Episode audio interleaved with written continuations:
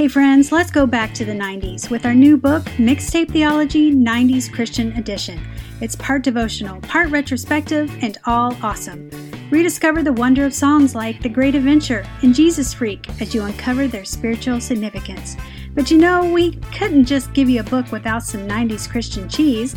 We've included some original comics and hilarious retrospectives.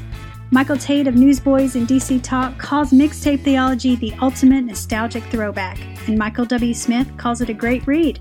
Mixtape theology will have you falling in love with these songs and the gospel all over again.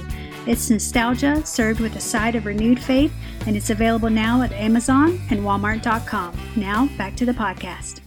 There's a song that I like to listen to when I'm visiting faraway places, and I've been listening to that song a lot lately, and here's why.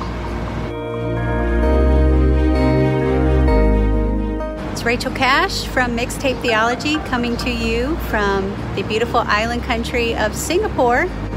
Um, the song that I was talking about earlier that I like to listen to when I'm visiting faraway places is called My Worldview. It's by Audio Adrenaline. It was on their Don't Censor Me album. It's probably one of their lesser known songs, but it's a gorgeous song and it features a pre Audio Adrenaline Kevin Max. So definitely need to check that out.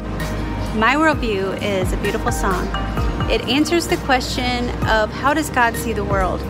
And when I'm traveling, I always feel like my view of the world changes just a little bit. So it's an interesting question to think how does God view the world? Um, and so one of the verses that comes to my mind when I think about this comes from the book of Ephesians, chapter 1, verses 7 through 10. And I'm going to be reading to you from this Gideon Bible. A little fun fact my first job out of college was at the Gideon's International Headquarters in Nashville, Tennessee, so I always love seeing Bibles placed by the Gideons in whatever hotel room I'm in. So, back to Ephesians chapter 1. It says, In him we have redemption through his blood, the forgiveness of our trespasses, according to the riches of his grace, which he lavished upon us in all wisdom and insight. And here's the cool part making known to us the mystery of his will according to his purpose, which he set forth in Christ as a plan for the fullness of time to unite all things in him, things in heaven and things on earth. So when I think of what does God think of the world, I think that God sees a restoration project that was started by Christ uh, when Jesus came on the earth, he established his kingdom here. And as Christians, when we follow him, we are rescued out of the kingdom of darkness and we are brought into his kingdom right here on the earth.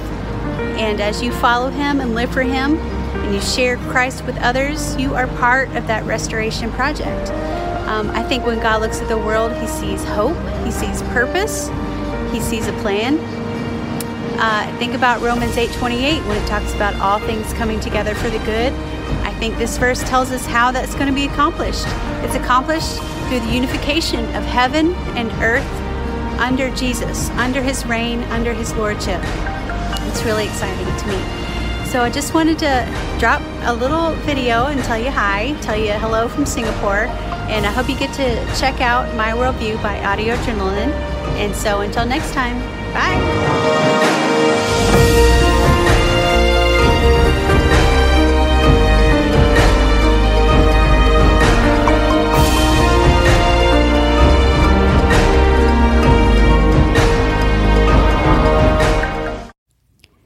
Mixtape Theology Podcast is part of the NRT Podcast Network. Find more Christian music related podcasts at newreleasetoday.com.